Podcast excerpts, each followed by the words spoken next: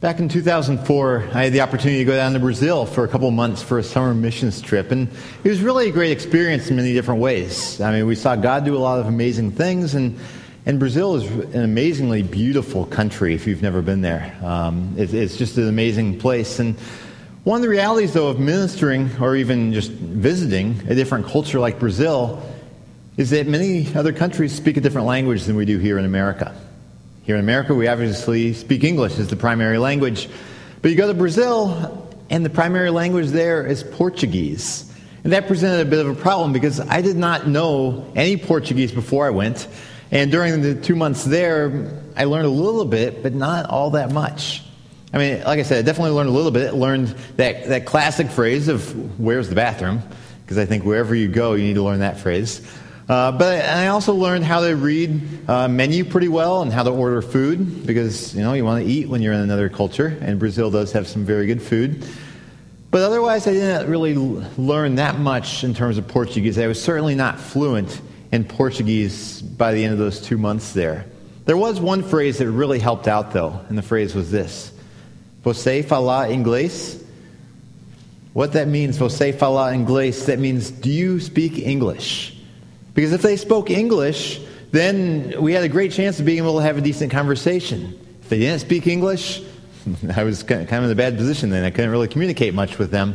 But thankfully, we were ministering mainly on college campuses, and so many of them did speak English and actually were excited to uh, be able to speak English with someone who is fluent in English.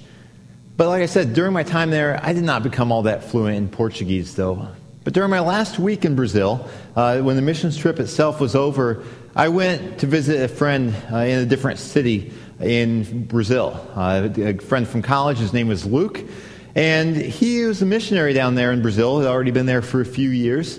And Luke, by that time, had become quite fluent in Portuguese. I mean, he could carry on lengthy conversations in Portuguese about a variety of different topics, but it got to the point where he wasn't just speaking Portuguese, that he was actually thinking in Portuguese. When he would dream at night, his dreams would oftentimes be in Portuguese. There were times I'd be talking with him, and he would struggle to, to come up with the English word. The Portuguese word was the one that wanted to come out, and that's kind of what it's like when you become fluent in a language. Like he was fluent in Portuguese. It flows. It comes naturally. It's fairly smooth. You don't have to work really hard in order to, to speak that because you're fluent in it. Now let me transition a little bit, and then in a minute we're going to bring all this stuff back together. Here at Freedoms, we talk a lot about the gospel. The gospel is a word that literally means good news. And the gospel, the good news that we are talking about is the good news of Jesus Christ. That even though we are broken and sinful and rebellious and separated from God in our natural state because of our sin, God in His great love for us sent Jesus in order to live a perfect life, in order to die on the cross to pay the penalty we deserve for our sins, and then in order to be resurrected, in order to finally defeat sin and death.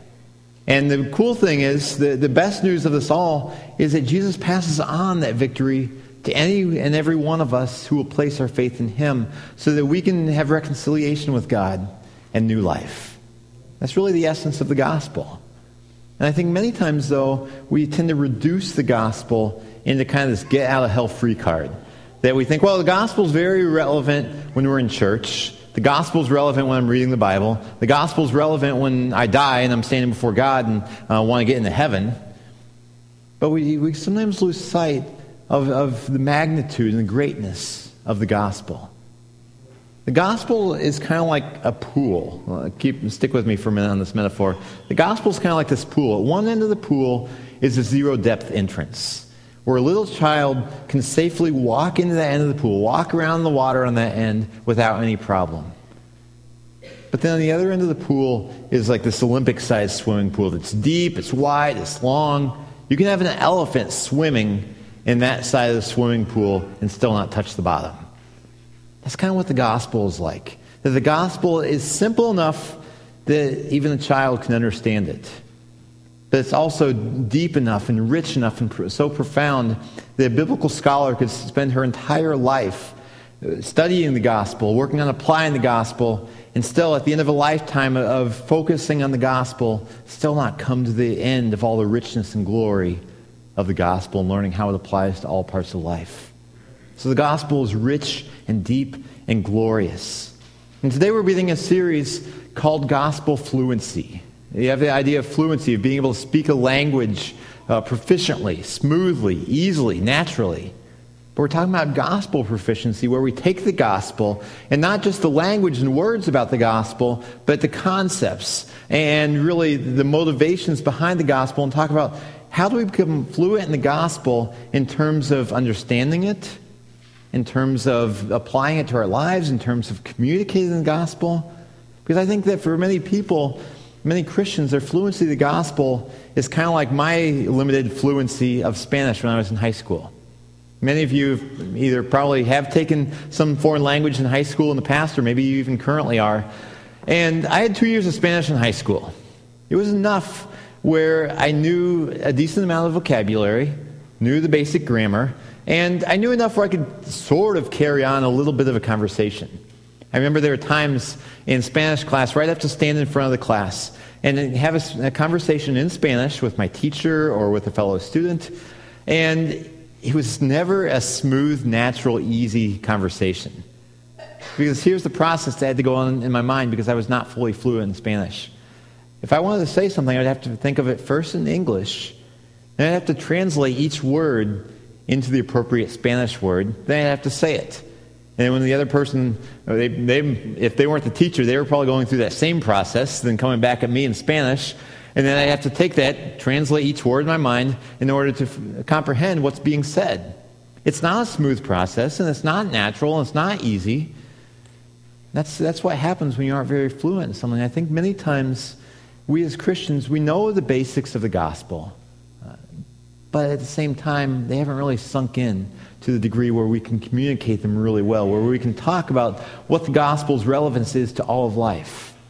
We may be able to talk about how the gospel gets us to heaven and reconciles us with God, but do we, are we really able to take the gospel, and when we read the newspaper about some tragedy going on on the other side of the world, or some war, or about some new product that's coming out, or some affair that someone had, or something like that, are we able to look, read the newspaper and read it through the lens of the gospel and instantly be thinking about, okay, what's the gospel's relevance to what I'm reading in the newspaper? Are we able to, to look at our workplace and think about, as we go to work, as we're at work, as we're doing our job, as we're interacting with coworkers, are we able to, to clearly see, understand, and apply how the gospel applies in our workplace, in our friendships, our marriages, Uh, our hobbies? When we watch the Green Bay Packers, do we have any idea how the gospel can or should influence how we watch the Green Bay Packers even this afternoon? God wants the gospel to influence everything, and it really can and should. But in order to understand that depth of the gospel's influence in every part of life, we have to become more fluent in the gospel. And my prayer for us through this series is that we will get to the point where the gospel just becomes second nature. That without trying, we are able to instantly relate the gospel to all realms of life, to all sorts of conversations. Because when you're fluent, you're able to do that. When you're not fluent, I mean, I could ask, "Você fala inglês?" I could find out very quickly if, if people in Brazil could speak English. I could find out where a bathroom was. I could order a limited selection of food. But I was pretty limited on the topics I could talk about.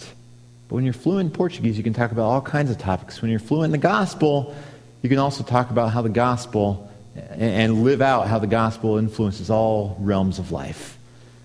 So today we're beginning a series on gospel fluency, and we're looking at the book of Philippians. We're actually, over the next nine weeks, walking through Philippians. So I invite you now to turn your Bible to Philippians chapter one. If you didn't bring a Bible but would like to follow along, you can grab one from the, from the pew or the chair in front of you. Philippians is a letter from the Apostle Paul that's in the middle of the New Testament. And Philippians was written by the Apostle Paul somewhere around sixty to sixty-two A D or so. And like I said, it's a relatively small book. It's a very joyful book. It's a very gospel-saturated book. The word gospel appears uh, in, in Philippians nine different times. But more than that, the concepts of the gospel uh, permeate everything that Paul is talking about here.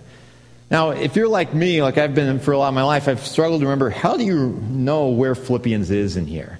I mean, we know I mean, it's not right at the beginning, it's not at the end, it's in the middle, but it's kind of in the midst of these other relatively small books there, especially Galatians, Ephesians, Philippians, Colossians. It can kind of get confusing of which one comes first and then which one's next.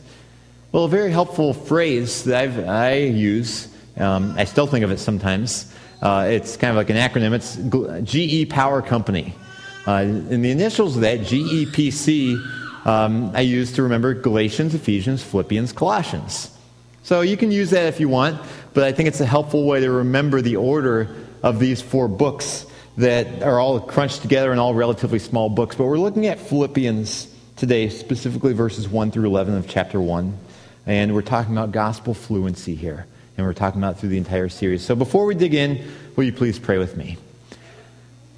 Our Father, we thank you for the gospel, that while we were yet sinners, you sent Christ into this world to die for us. God, that's a truth that if we've been around here for any length of time, we've heard many, many times. I pray that you will help us today and in the coming weeks to go deeper in our understanding of the gospel, and deeper in our application of the gospel, and deeper in our ability to communicate the gospel to others around us. So please guide us today, Lord. Uh, guide us through your word and through your spirit as we look in Philippians chapter one. In Jesus' name, amen. So we're going to start out just reading the introduction of the letter in verses one and two. There Paul writes, "Paul and Timothy, servants of Christ Jesus, to all the saints in Christ Jesus at Philippi, together with the overseers and deacons, grace and peace to you from God our Father and the Lord Jesus Christ." So this is the introduction of the letter. It's a standard greeting uh, for Paul's letters. It's actually a quite standard greeting for any letter that would be written back in that era in the Middle East. Uh, Paul starts out saying Paul and Timothy. I mean, it's Paul writing it. Timothy is there with him. They're servants of Christ, Christ Jesus. He says, to all the saints in Christ Jesus at Philippi. And he says, together with the overseers and deacons. So we, so we see here the recipients of this letter, and it says to all the saints. And I think we need to clarify what this means. Because many times when we think of saints, we think of people who are put up on a pedestal who are super spiritual. I mean, those people, especially who have been dead for hundreds of years and have received sainthood. We need to understand that when, when Paul is talking about saints here, he's not just talking about some super spiritual people. He's talking about all Christians. So when he's writing this letter, it's not as if he's saying, okay, everyone here who is super spiritual, you guys need to listen up to what I'm writing here. And if you're just a normal pew sitter, then you can just tune out for a little while because this isn't about you. That's not what Paul's saying here. He's saying if you're a Christian, if you want to follow Christ, listen up. And you may think, well, how has this worked for us all to be called saints? Because I think about my, my husband or my wife or even myself, and I mean, we're certainly not saints. Um, what's this talking about? Well, to be a saint, it means to be holy or to be set apart. And in God's eyes, when we come to faith in Christ, because of what Christ has done for us, and because when you are a Christian, you have received the righteousness of God to your account in God's eyes. That means that when God sees you, he doesn't see the sin. He sees the righteous, righteousness of Christ that has been credited to you. And so you are in God's eyes a saint. Now, that may sound kind of strange, but you are. And I am too, if if our faith is in Christ. Now, there is the other reality that we are still growing in our holiness through this lifetime. But in God's eyes, we are already pure and holy and blameless because of Christ. So that's the introduction. I want to move on here uh, to verses three through eleven, the, the beginning of the body of the letter. Paul says, "I thank my God every time I remember you. In all my prayers for all of you, I always pray with joy because of your partnership in the gospel from the first day until now, being confident of this, that he who began a good work in you will carry it on to completion until the day of Christ Jesus. It is right for me to feel this way about all of you, since I have you in my heart. For whether I am in chains or defending and confirming the gospel, all of you share in God's grace with me. God can testify how I long for all of you with the affection of Christ Jesus. And this is my prayer, that your love may abound more and more in, love, in knowledge and depth of insight, so that you may be able to discern what is best and may be pure and blameless until the day of Christ, filled with the fruit of righteousness that comes through Jesus Christ to the glory and praise of God." Now, there's a lot here in this passage, as there is throughout the Bible. But the main thing I want to focus on here in terms of gospel fluency is to recognize that gospel fluency fills us with love for fellow Christians. Gospel fluency fills us with love for our fellow Christians. And we have to recognize the gospel is based in love.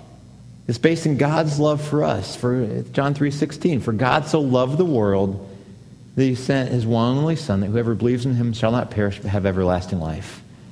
See, the gospel is rooted in God's love for us that sent Christ. And we receive that love, and as we receive it, we're called to pass on that same love to those around us. And so the gospel fluency, when we become truly fluent in the gospel and knowing it and applying it and communicating it, we are going to be characterized by love in everything that we do.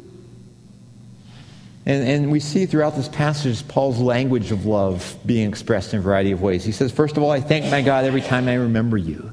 He's thankful to God for them. And that's an expression of his love and appreciation for them. He says, in all the prayers I pray for all of you, I always pray with joy. He's joyful that he knows them. He's joyful whenever he thinks of them. That's an expression of love. He says later on, I have you in my heart. He, they're, they're very near and dear to him. He says, God can testify how I long for all of you with the affection of Christ Jesus. He has this affection, this care for them, and this longing is talking about he wants to be with them. And when you love someone, when you enjoy being around someone, you don't just want to have a distant memory about them. You don't even just, in today's world, you don't just want to talk with them on the phone or on email or on texting. You want to be in their presence, and that's what Paul wants with them. And we even see the language of love in his prayer, that he's praying that your love may abound more and more in knowledge and depth of insight.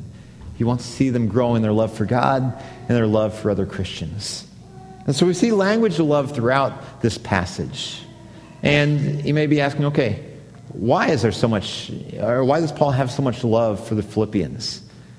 Well, we have to think back about ten years before. We see in Acts chapter sixteen that Paul, on one of his missionary journeys, went to Philippi. He spent some time there, and he saw God do some amazing things among the people there.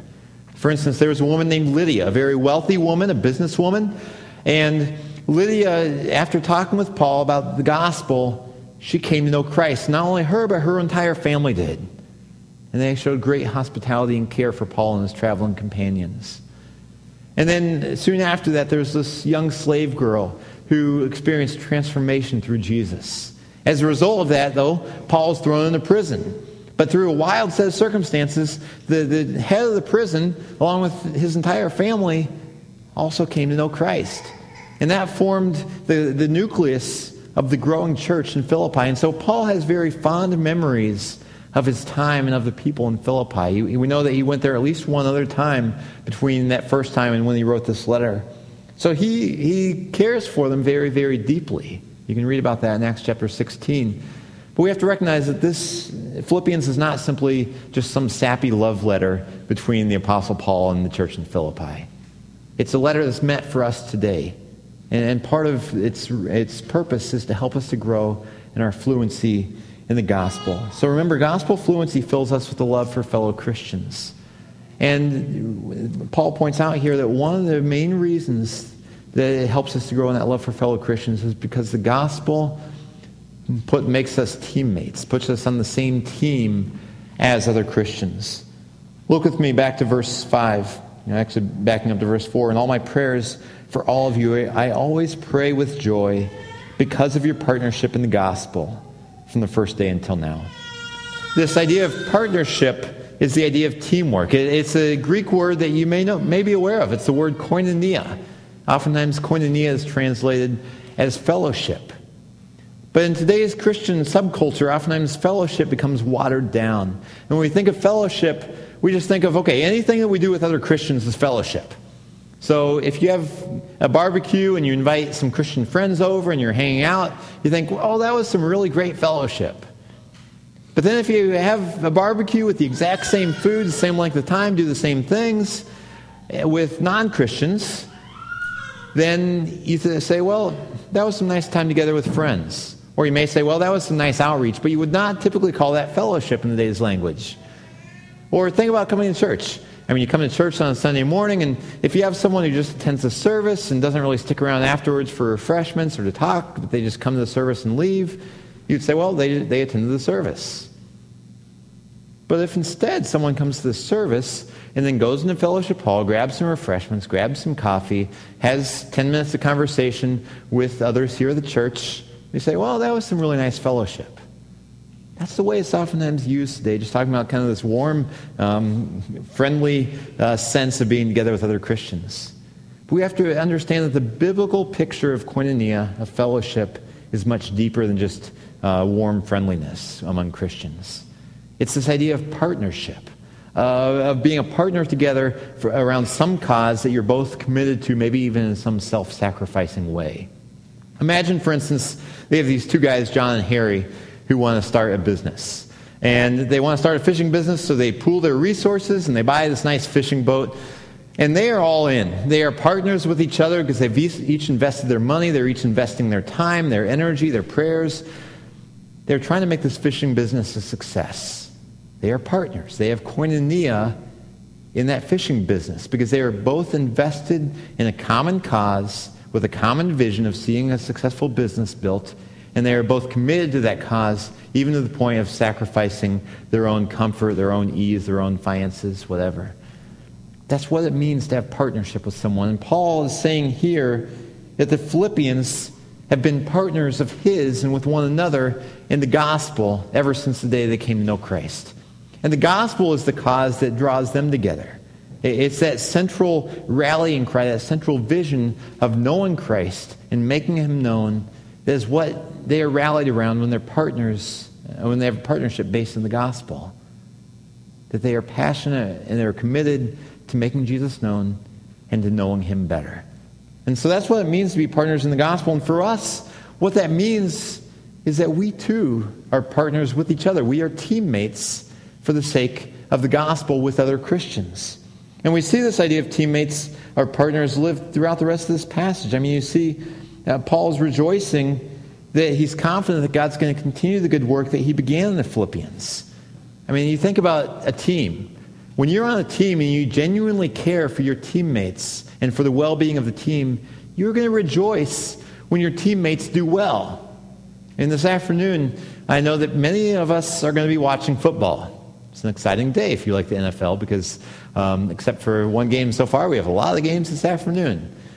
As you watch, you're going to find that the teams are seeking to work together as a team. And when one player makes a great play, the other players are going to be rejoicing with him because a good play by one player benefits the team as a whole. I mean, you typically don't see if, a, if one wide receiver makes a great catch, breaks a few tackles, and scores a touchdown, you generally see his teammates coming around and jumping and high-fiving, and they're all excited with him and for him. You don't typically see someone pouting because their teammate was the one who scored on that play. Now, you do see some selfish, prideful wide receivers or other players sometimes who say, just give me the ball. Um, I mean, they think they are the centerpiece of everything.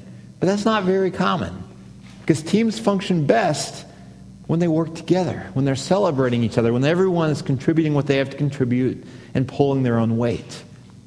And so when, when one person on the team is growing, it helps the team as a whole grow too. So that's what Paul is rejoicing in here. And we see Paul's affection for the Philippians. I mean, he, he loves them because they are his teammates, because they're sharing in God's grace. And so we bring this back to us, and we're talking about gospel fluency. How does this aspect of, of loving others influence us in our lives? Well, let me give us a couple of practical applications. One practical application of recognizing that we are teammates based on the gospel comes just even in how we relate to each other. I, I want us to do something right now. I want, I want you just to look around at the people around you. And as you're looking around, think that, you know what, they aren't just people. They're teammates. I mean, you can wave at them, you can say hi, whatever you want. This is a time you can actually talk and move during a sermon. That's fine.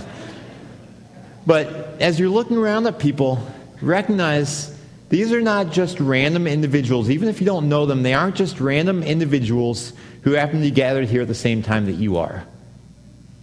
If they are Christians and you're a Christian, they are your teammates in the gospel. That we are on the same team, we're sharing the same vision of wanting to know Christ and make him known, and that, that gives us a vested interest in each other's lives. That makes church very different than, say, attending a movie theater Because you go to a movie theater, you may have about the same number of people you have in here. You're all gathered there. But in a movie theater, you aren't really interested in what's going on around you. You're interested in the show that the movie theater is putting on for you. You're spectators there. And many times that's how people approach church, as spectators. I'm there for me and Jesus. I'm there to receive whatever services and show the church puts on that day. And then you leave and that's it. But we have to recognize that God designed church to be a partnership among Christians. That when you are here, you're not here just for yourself or just for Jesus, but you're here with and for one another because we are a team. And if you are here just to just to attend church and that's it, um, I mean, that's, that's a good starting point. But I also want to help you recognize that that should not be the end goal. Because in terms of the team that's surrounding, surrounding the gospel, doing that is kind of like being an N F L player who is never working on developing themselves to help the team. They're never spending time in the weight room. They're not watching video. They aren't watching what they eat. They aren't studying the playbook. I mean, they're just trying to show up and contribute what they can, but they're not contributing a whole lot. What God is looking for and what Paul is referencing here is being partners and teammates for the sake of the gospel who are all carrying their weight and contributing what they have to contribute. We all have something huge to contribute. So I want to encourage us as we look around church, as we interact with others, to think about how can I build others up? How can I demonstrate and show love there? Because as we show that love, we'll be growing in our application of the gospel, which grows us in gospel fluency. Now, a second practical application from being teammates with other Christians is in the area of conflict and competition. See, many times churches have this kind of intrinsic sense of competition with other churches, that we are focused on what we are doing here. I, I sometimes call that the mentality of the Freedoms fiefdom, that we're focused on what's going on here, and we aren't very concerned about what's going on in the rest of the kingdom of God. And at times we can even get the sense of competition where we want to be doing better than what's going on at the church down the street or across town. But that's not a biblical mindset. Because if we're all on the same team, fighting for the same cause, we will be rejoicing when God is doing great things down the street, even if we aren't directly involved in that. Because we're all on the same team. We should be cheering each other on. And sometimes it's easy for churches or for well-meaning individual Christians to get on these soapboxes where they spend so much of their time tearing others down, tearing other Christians down because they, they differ on some relatively minor point. Now, there certainly are times that we need to call people back to Scripture. When people are straying out in the left field or churches are going astray, it is appropriate and important and loving to point them back to Scripture and point them, you know what? You need to refocus here a little bit here. But we do that in a very loving way. I, I think about in my family, um, Micaiah, our son, is four years old right now. And it seems like since he turned four a few weeks ago, he's been trying to stretch his wings a little bit, uh, try out newfound independence. And oftentimes it manifests itself in the form of disobedience and disrespect. And can anyone else identify with that at all? Or is that just my family? Um But that's something that we experience sometimes. And as a loving father, I can't just let him keep doing that. I have to call him to account there with sometimes even some tough love. Uh, one of the main forms of, of correction is timeouts in his room. So he has to go up there, I start, start the timer for a couple minutes and say, I'll be back here when the timer goes off. And every time I go back up there, we have a routine that we've developed. We sit together, and I tell Micaiah, please sit, sit down. I mean, don't lay down, don't run around. Sit there and look me in the eye, and then we have a conversation about what took place. And, and then we pray about it, pray that God will help him not make those bad decisions again. And then just, not intentionally, but we've just developed this routine of how I end that. Because I always want to affirm my love for him. So at the end, I always say, Micaiah, I love you. And, and then it goes on to be like, you know what? Because I love you, I can't just let you keep making these bad decisions and disobeying and being disrespectful to people without any sort of consequences. I want to help you learn not to do that, and a part of that is why we have timeouts like this, but that's love, because it's not loving just to let someone go out in the left field and make a mess of their lives.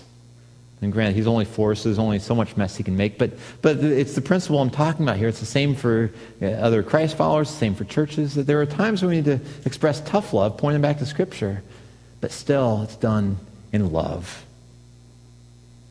Now, I think about um, this last week. I was on Facebook and saw a Facebook post from one of my friends, a guy named Jake. He's a campus director for Crew, Campus Crusade for Christ, at the college where I graduated from in Minnesota. And I really like what he shared here. I'm just going to share it and then talk about it for just a minute. He says, while in my own meetings today in the student union, I saw some of our Crew students walking through the gospel with other students. I saw staff sharing the gospel with students. And I was able to see a Crew student praying with a girl who I found out later had just trusted Christ. My job, he says, is pretty sweet. And I think, what a beautiful, joyful thing to be in that place where you're able to look around and see these people over here sharing the gospel, and these people over here talking about Jesus, and this person over here committing to Christ for the first time. I think that is such a beautiful thing. I think, you know what, that should be the mentality we have. Even if we are not the ones who are seeing God work right here, right now, in this specific way, if we look down the street or in another Christian's life and see God doing great things, we should rejoice with them because we are on the same team. Now, as we wrap up the, today's idea on gospel fluency and, and how it fills us with love for others, I want to point out something important in learning languages. It's one thing to learn in a classroom setting. And this, for all intents and purposes, is kind of like a classroom setting right now because I mean, I'm talking and you're listening. But in a classroom setting, you can learn a lot of very helpful and essential stuff in learning a language. But nothing replaces actually being in an environment where you're immersed in that new language. My hope and my prayer is that we as a church can be a place that people have immersion experiences in the gospel. And I want to share just one more example about how being immersed or experiencing something in real life compares with being in a classroom. I got an email on Friday from a friend here at the church. And I gave him a call and said, hey, can I use this for a sermon illustration? He wasn't planning to planning for it to be an illustration, but it works. He was talking about how he has uh, he was at work, and there was this group email that went out among his coworkers, and it was asking, okay, whoever took my grapes out of the refrigerator and ate them, can I please have my Tupperware container back? So that's what the email said.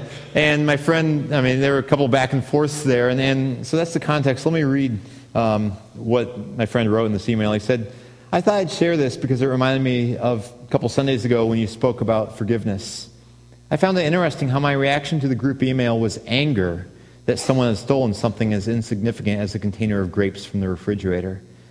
I've had stuff stolen from there before, so it just got under my skin. So much so that I sent her an email back chastising that unknown person for taking her property. She could have easily commiserated with me and jumped on the bandwagon, but she didn't. She just told me she understood what it's like to be hungry and simply wanted her container back. It made me step back and reconsider my position on a lot of things I've thought about lately, even though I was so sure my position and my anger were justified, but now I don't think they were. We talk about forgiveness, but how many of us really exercise it? Anyway, I ended up responding to her that her response was really refreshing, and told her about your sermon about forgiveness and that her words had taught me a lesson today.